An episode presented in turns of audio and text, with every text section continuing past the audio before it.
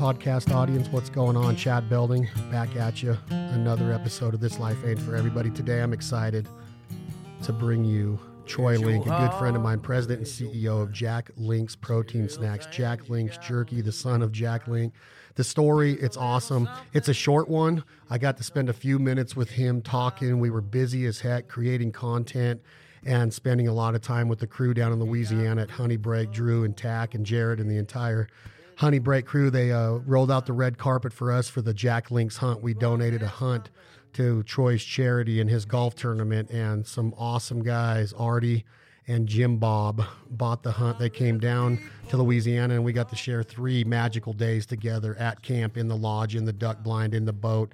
Great meals with Miss Shelley down there, and like I said, they rolled out the red carpet. So thank you, Honey Brake.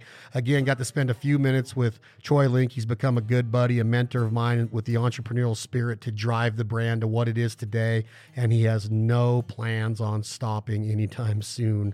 And uh, here it is, guys. I, I started off by just talking to him a little bit about the values and the direction that the company is heading, and, and what just what he thinks uh, you know, about on a daily basis, and how he gets his team. He doesn't have employees. He has over five thousand team members at Jack Link. So here it is, Troy Link, president and C E O of Jack Link's Protein Snacks, Jack Link's Jerky.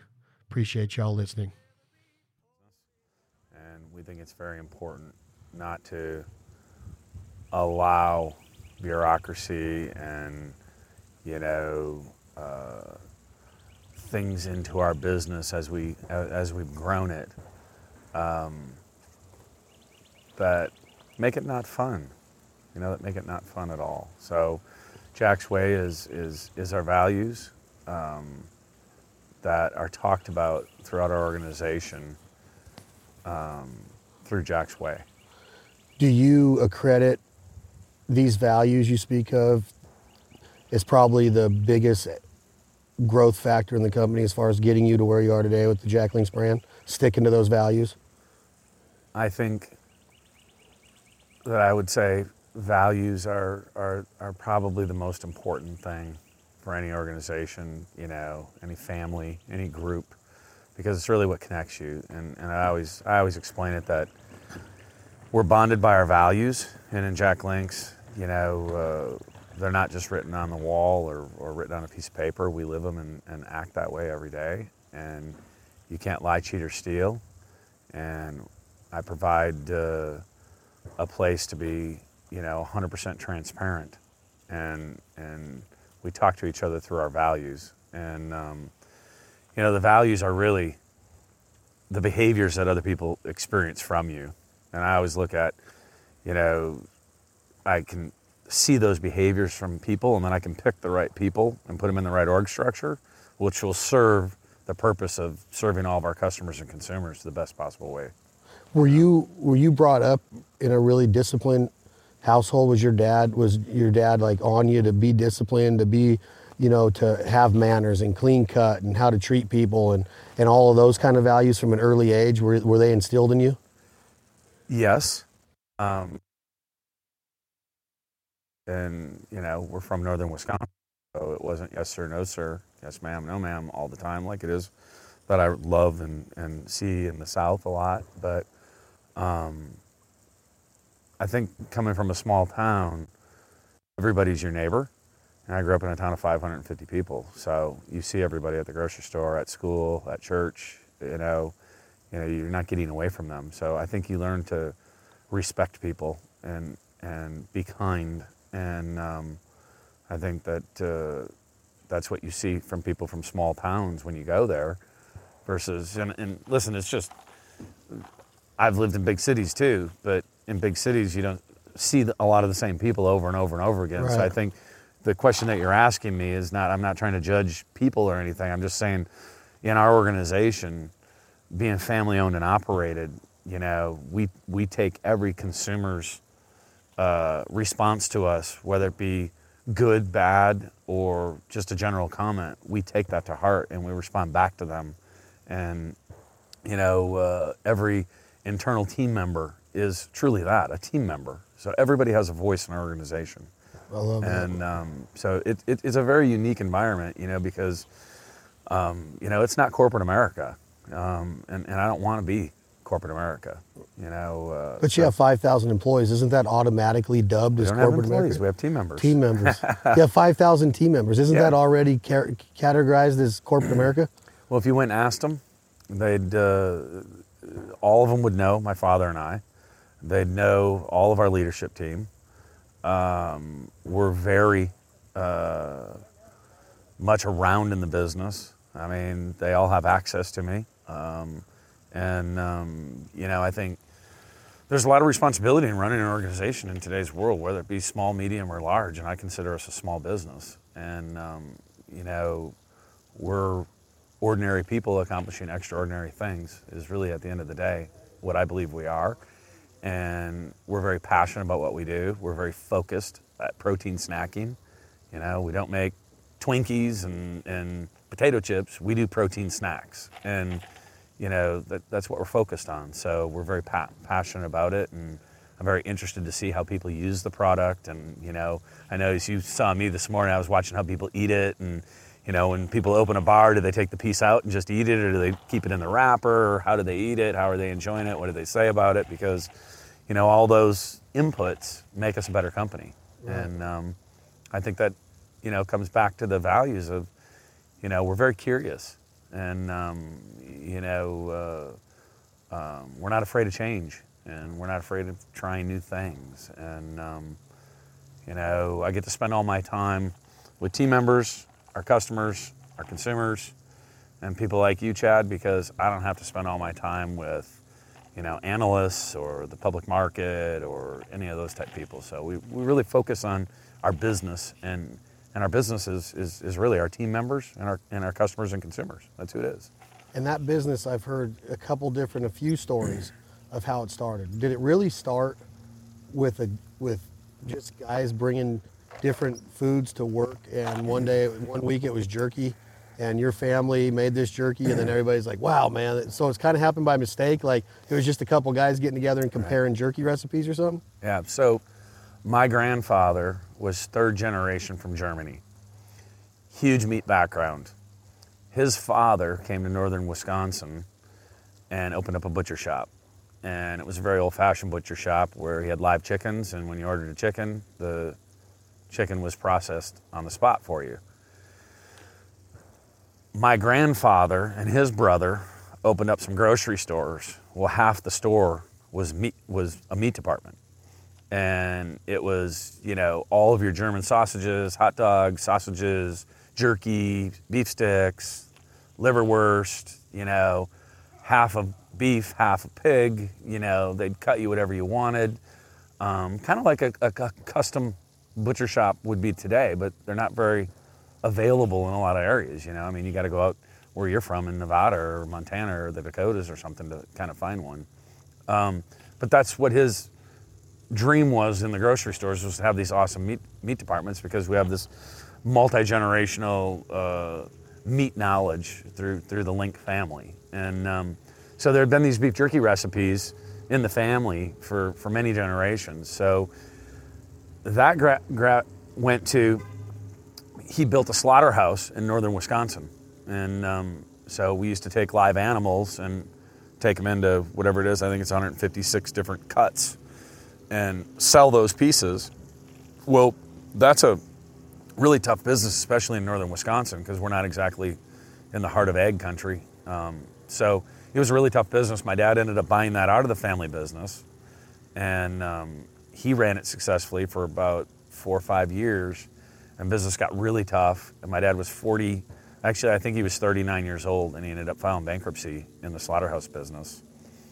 And we were using our smokehouses to heat the facility, and we started making beef jerky, and we started making a little bit more beef jerky, and we started making a little bit more. And I remember he was forty and uh, went to his first food show with We were making two items that we uh, we bought a packaging machine, and um, I was sixteen, so I can remember it quite well. And um, you know, he went to his first food show, and everybody loved his product, and it just kind of took off from there. And then we had several innovations along the way. We innovated putting a cheese stick with a beef stick, and we innovated, you know, resealable large bags of beef jerky, and you know, we innovated. Uh, you know, uh, nuggets, we innovated tenders, and now we're innovating, you know, our cold crafted line and meat bars, and, you know, so th- there's been a lot of innovations along the way, but they're all based on this meat knowledge, and, and, you know, it won't take you long if you talk to my dad or me, you know, we're going to talk about cattle, we're going to talk about meat, we're going to talk about protein, we're going to talk about the nutritional values, we're going to talk about, um, you know, why, you know, a protein snack is is is so cool and fun, and, you know, we we that's that's that's what we do. That's, Seems to me like it took a while to get into the refrigerated area of a convenience store or somewhere where you can walk in and buy a snack, a protein snack like the Coldcraft. Was it years of research? Because when you did it, when you finally did it, it was automatically the best. Like, yeah. it, like uncomparable to anything else available. Yeah. At least in my opinion, it's amazing. The linkages, the sticks, the cheese-filled sticks. Is it a ton of research that goes into something like that? Is it a ton of taste testing? Are you looking for the right salamis? Are you looking for the right beefs, the right cheeses? Is that is just a ton of work before the launch even is initiated? So the the short answer is absolutely. I mean, we've got a lot of people working on that. We've got a lot of people working on what, what does the consumer want. I would say that that we we probably would have been ready with those items before, but I don't know that the consumer was. And as the consumer is shifting and their idea of what healthy is, sometimes an ambient product like our main line, new consumers don't see that as healthy. They think it's got to be filled with preservatives, or they think that it's, you know, got to be the floor scraps or anything. They don't know that we're using great cuts of steak and that it's not filled with preservatives. I mean, you know, basically we're taking the oxygen out and, and adding some cure and some seasoning, and, uh, you know, it is a very healthy snack. But as new consumers develop, that fresh case, they're going there for their snack because they're looking for something healthy. So they're looking for fruit. They're looking for, you know, uh, a low-carb, a low-sugar snack. They're looking for, you know, something that, that, that hasn't been processed. So a natural cheese and a natural sausage takes less uh, ingredients because we're refrigerated. So um, the downside of it is it's got to be refrigerated. So for people like you and I that live out of our backpacks, you know, uh, they're fine, you know, but, you know, they're not going to go bad in a few hours non-refrigerated, or even maybe a half day or something. But, you know, you have to have refrigerated for it. The nice thing about our main core line of items is you can put them in your backpack, and if you don't eat them today and you don't eat them next week and you don't eat them the following week, they're still great when we go put the decoys out, you know, uh, next month, right? Right. So, but I think the consumer has really shifted to that refrigerated space because, and they know now that yogurt's full of sugar and carbs, and they know that, you know, fruit is okay but not too much of it, and they know, so they're really graduate, they're, they're really gravitating towards meat and cheese and protein snacks because of, you know, all these new diets that are so on trend, that are, are eliminating uh, carbs and sugars. Right. So. As a as a C E O, as a man, as a dad, as just a, you know, an everyday guy, are you do you consider yourself ultra competitive? And if so, how bad does do you worry about competition? Do you stay in your lane every day as your focus, or do you pay attention to what they're doing but you don't let it really consume you? And does it really irritate you when you get knocked off in Me Too companies and stuff like that? How competitive are you with your quote-unquote competition? Right. So the answer to your your question is, of course I'm competitive. And and I think everybody has competitive spirit in them. I would say that, that I'm competitive to a degree that I have to be careful, because if you and I are playing cards, I want to win. And I want to win every time. And if we're hunting ducks, I mean, I want to shoot my fair share, right? Um, And sometimes you got to lay back and, you know, and, and let others. So I'm very aware that I'm highly competitive. I would say in my business, the way that I look at it is I'm looking to learn from my competitors. Um, they're all in business for a reason, and I'm trying to learn from them uh, and, and, and figure out what they're doing right, not figure out what they're doing wrong. But I run our business, and I would be comfortable going and giving every one of my competitors a copy of our strategy playbook, because if we're focused and we're executing at the way that we should be, it, it shouldn't matter if they have it or not. You know, it's kind of like, you know, give a sports analogy. You know, if if if I've got a better team, I should be able to give you all of my plays and still out execute you. And and that's how I feel about our product. I feel our product is better, our branding is better, and um, we we um, should be able to serve the consumer better than anybody. So, of course, there's a lot of mock-offs. Protein snacks are, are really hot. You know, I didn't know it was going to be so fashionable to be in the in the meat snack business, and we've had, I think, one hundred fifty new competitors come, and, you know, it's no different than craft beer. Um, you know, uh, now it's kind of cool to bring a new beer to a party, and, and everyone's talking about their, their craft beer. But that fad is settling out too. You know, I mean, it was really hot two years ago, right? And, and you know, wine got really hot. So there's all these trends and fads, and protein snacking is really hot, and people want more protein, and they know that it's more healthy for them. As far as how I look at the com- competition is, we have to out-execute them. We have to, we have to have a better product, and um, we have to be more fun to the consumer, and, and uh, we got to stay very relevant. So um, if someone's buying one of my competitors' products, I just want to understand why, so that uh, you know, I can overcome that obstacle and, and have them buy our product. So does that's it worry why, you at all, Troy, that that trend might come to an end with these diets and stuff, and that protein isn't looked at yeah. as something that people seek out as much? It's funny. I mean, uh, I've been doing this t- shit two generations now, and my dad's been doing it for four generations, you know, longer. Um, but we've been focused on meat snacks really for the last thirty years. And when the Atkins diet hit, we had phenomenal growth, and we thought, oh my God, this is going to end. But it is just built from there. It is just built and built and built and built. And I think that the consumer is changing. The consumer wants healthier snacks. And then we want indulgent snacks too. You know, I mean, all of us want to go eat something sweet or eat, you know, something that we know is not good for us. But I think that we go towards a protein snack as as a as an everyday snack, and, and we feel good about eating it. And, um, you know, as we develop more and more items, uh, they should appeal to more and more consumers. And um, hopefully they use them more, more often. You know, I'm after more consumers, more occasions, more often. Is there more to come as far as product goes? Oh, yeah, we're innovating all the time. Yeah, we've got some really cool new stuff uh, uh, coming, and I can't wait to share it. And yeah, yeah, we're always figuring out, uh, you know, different proteins and, and how to make different forms with them and how to appeal to new consumers and drive usage occasion. I mean, you know, if, if you buy our product, uh, you know, you're you're probably a heavy user. You know, how many times do you eat our product a month? Every day. Okay, so you eat it every day. So you're you're a high user. And how do I get you to to to you know, use more per day? Um, somebody might be a casual user and using it one time per week or once a month.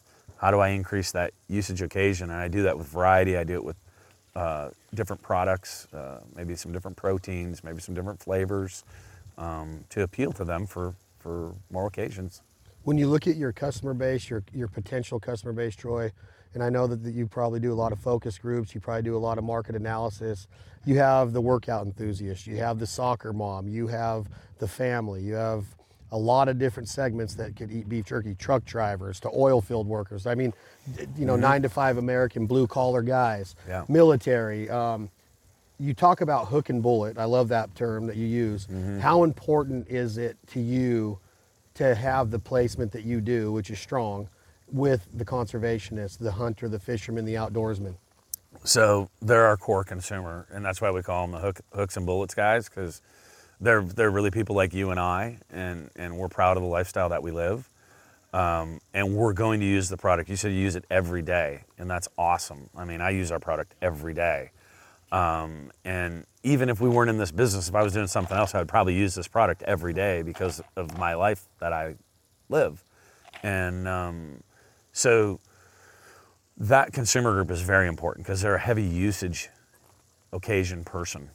And then we need to attract the, the, the less frequent ones as well. And, you know, when you get more urban and, and more into the city, you know, people are still snacking. The, the the problem is is they're snacking on other stuff, not not one of our brands of protein snacks. So we we've, we've got to get them into our brands and get them into our portfolio products and let them know why it's such a great snack. But hooks and bullets for sure. I mean, they're they're our core user, and and you know, we never want to forget them. Um, we always want to continue to market to them. We always want to do fun things for them. I try and always participate in all the different conservation groups, whether it be a gift basket for the silent auction, or, you know, samples for the tables, or donations to their deal. And, and also it's stuff that I believe in too. I mean, obviously you know, if, if, if somebody's watching the outdoor show, they're probably an outdoor enthusiast. And, um, you know, we want to support them. And we want them to know that we're family owned and operated, and that, you know, every piece is, is very important to us. And, and every time they buy our product, we want them to have a great experience. Why do you love hunting so much and fishing? I know you love fishing, just, I don't know as much, but you're very passionate about both. Is it yeah. generational? Is it your, is it family? Did you do it at a young age? And does it continue to grow at the age you are now? Or do you kind of find yourself, you know, not being quote unquote as mad at the ducks anymore, or trying to chase as many trophy deer or sheep anymore? Yeah, I, I I think everybody has their own journey through it. You know, it, I'm very fortunate because I grew up in northern Wisconsin in a very small town, and if you're from that area, you you you enjoyed the outdoors, all of the activities. You know, you played sports, you enjoyed the outdoors, and you did the things that, that, that you do growing up there, because there wasn't a lot of other options. You know, to go to a movie was, you know, an hour drive. Um, fast food was forty-five minutes away, so you learned how to cook. You know, uh, so I grew up being an outdoor enthusiast. I love the outdoors, and, and I don't really care what that it is. I would say that, you know, I've been very blessed because I've been able to enjoy, you know, lots of different places and, and, and lots of different expeditions. Uh, And now, you know, I really focus on taking others. And I really focus on taking youth. And now that I have three little kids, um, you know, I really enjoy taking them out. And, you know, my daughter is just crazy about catching critters, and we catch snakes and frogs and turtles and everything. And, and um, you know, my little guy wants to go out and shoot his B B gun and, and, you know, look at stuff and see deer. And, I mean, it's amazing because, uh, uh, you know, they spot animals now faster than I see them. And, uh, you know, uh, uh, it's just a lot of fun to, to, to get new people into it. And whether they're older than me, same age as me, or younger, I, I love to show somebody a new experience and, and um, you know, have a great time. And I think just getting people out of their normal element um, is is fun to do. I think a guy like you I see this morning in the duck blind being key in your life for therapy, stress relief. You're with good friends, you're with new friends. You can get to know somebody like that. You've known Drew Keith for literally less than twelve hours, and you were riding him like a wet blanket, and he was riding you right back. And I think that, that duck hunting and maybe golf a little bit, but it just seems like in a duck blind when you can socialize, you can't do that in a deer stand. You can't no. do that when your back's up against a tree for a turkey. Yeah. You can do it on a fishing boat, but again, a fishing boat's different because there's a lot going on with execution. You're waiting on another flock, and you guys are just all over each other, funny, having yeah. a great time. Right. Isn't that, I mean, that's needed, right? Like I, I see like this morning, talk to me a little bit about not just yeah. the hunt, because there was some action. We got a lot of action, a lot of jacks and some yeah. mallards and stuff. Um, but I think the most important part of this morning was the camaraderie in the blind. Would you agree? For sure. And um, that's what's great about duck hunting is that it, it's exactly that, you know. Uh, I explain it to my wife as guy time, and I need X amount of guy time just to normal me back out, because, you know, you got your work life and you got your family life and you got, you know, stuff that you do together as couples and all of your time with your kids and everything. But, you know, you got, I also have to have X amount of guy time so you can just have fun like that. And, um, you know, it's, it's always fun when we're with a group because everybody starts having fun with each other and making funny little comments and, and, uh, you know, whether it be about missing a duck or what you're wearing or how you loaded your gun. We're not having any Jack Link's in a, in a blind. We're not having enough Jack Link's. I mean, we ate every piece. So, yeah. But I got a plan for tomorrow morning. Drew's awesome, though, isn't he? He's Drew is phenomenal. Yeah. And Leith it's tonight, so he's going to play a little bit. Are you excited to hear him play? I can't wait. Yeah. He's so good. I I'm love telling you, I put my. I'm not. I'm not. I'm a nobody when it comes to music recommendations or my opinion, but I'm telling you, when you watch him, you're just going to be like, the passion and the songs, the the wittiness and the cleverness in his lyrics. You're going to, you love Zach Brown. Yeah. I mean, this guy, yeah. Leith, is awesome. But we'll end it like this. You sell the company next week. The new owners say, Troy, thank you for everything you've done for the brand. You get to eat one more Jack Link's product, and you're never allowed to eat it again as part of this buyout. Pick whatever one you want. Which one is it? That is very hypothetical because that's not going to happen under mine and my father's watch. I know um, this, but, but what um, if it does? What do you? Very mean? Hypothetical. I would say that I have to take a bag of jalapeno beef jerky. jalapeno beef jerky. Yeah, I love the jalapeno over beef all jerky. Of the Coldcraft. I love the Coldcraft too, but the jalapeno beef jerky is going to take me longer to eat, and, and you know, I, I really love the intense jalapeno flavor of it. Um, so yeah, I'd have to, that'd be my go-to. Well, I appreciate everything, man. I love the partnership, the support, and I'm looking yeah. forward to many more good years. Thanks, man. Appreciate you, and and uh, I hope all, all the people that are watching go buy a bag of Jack Link's, and they will support a great company for a great cause. We're going to continue to support America. Thank you, Troy. Yeah, thank I'd you. rather be poor living off in a hole than rich as hell without a soul. Life on earth won't last that long. What you gonna do when the money's all gone? Say life on earth won't last that long. What you gonna do when the money's all gone?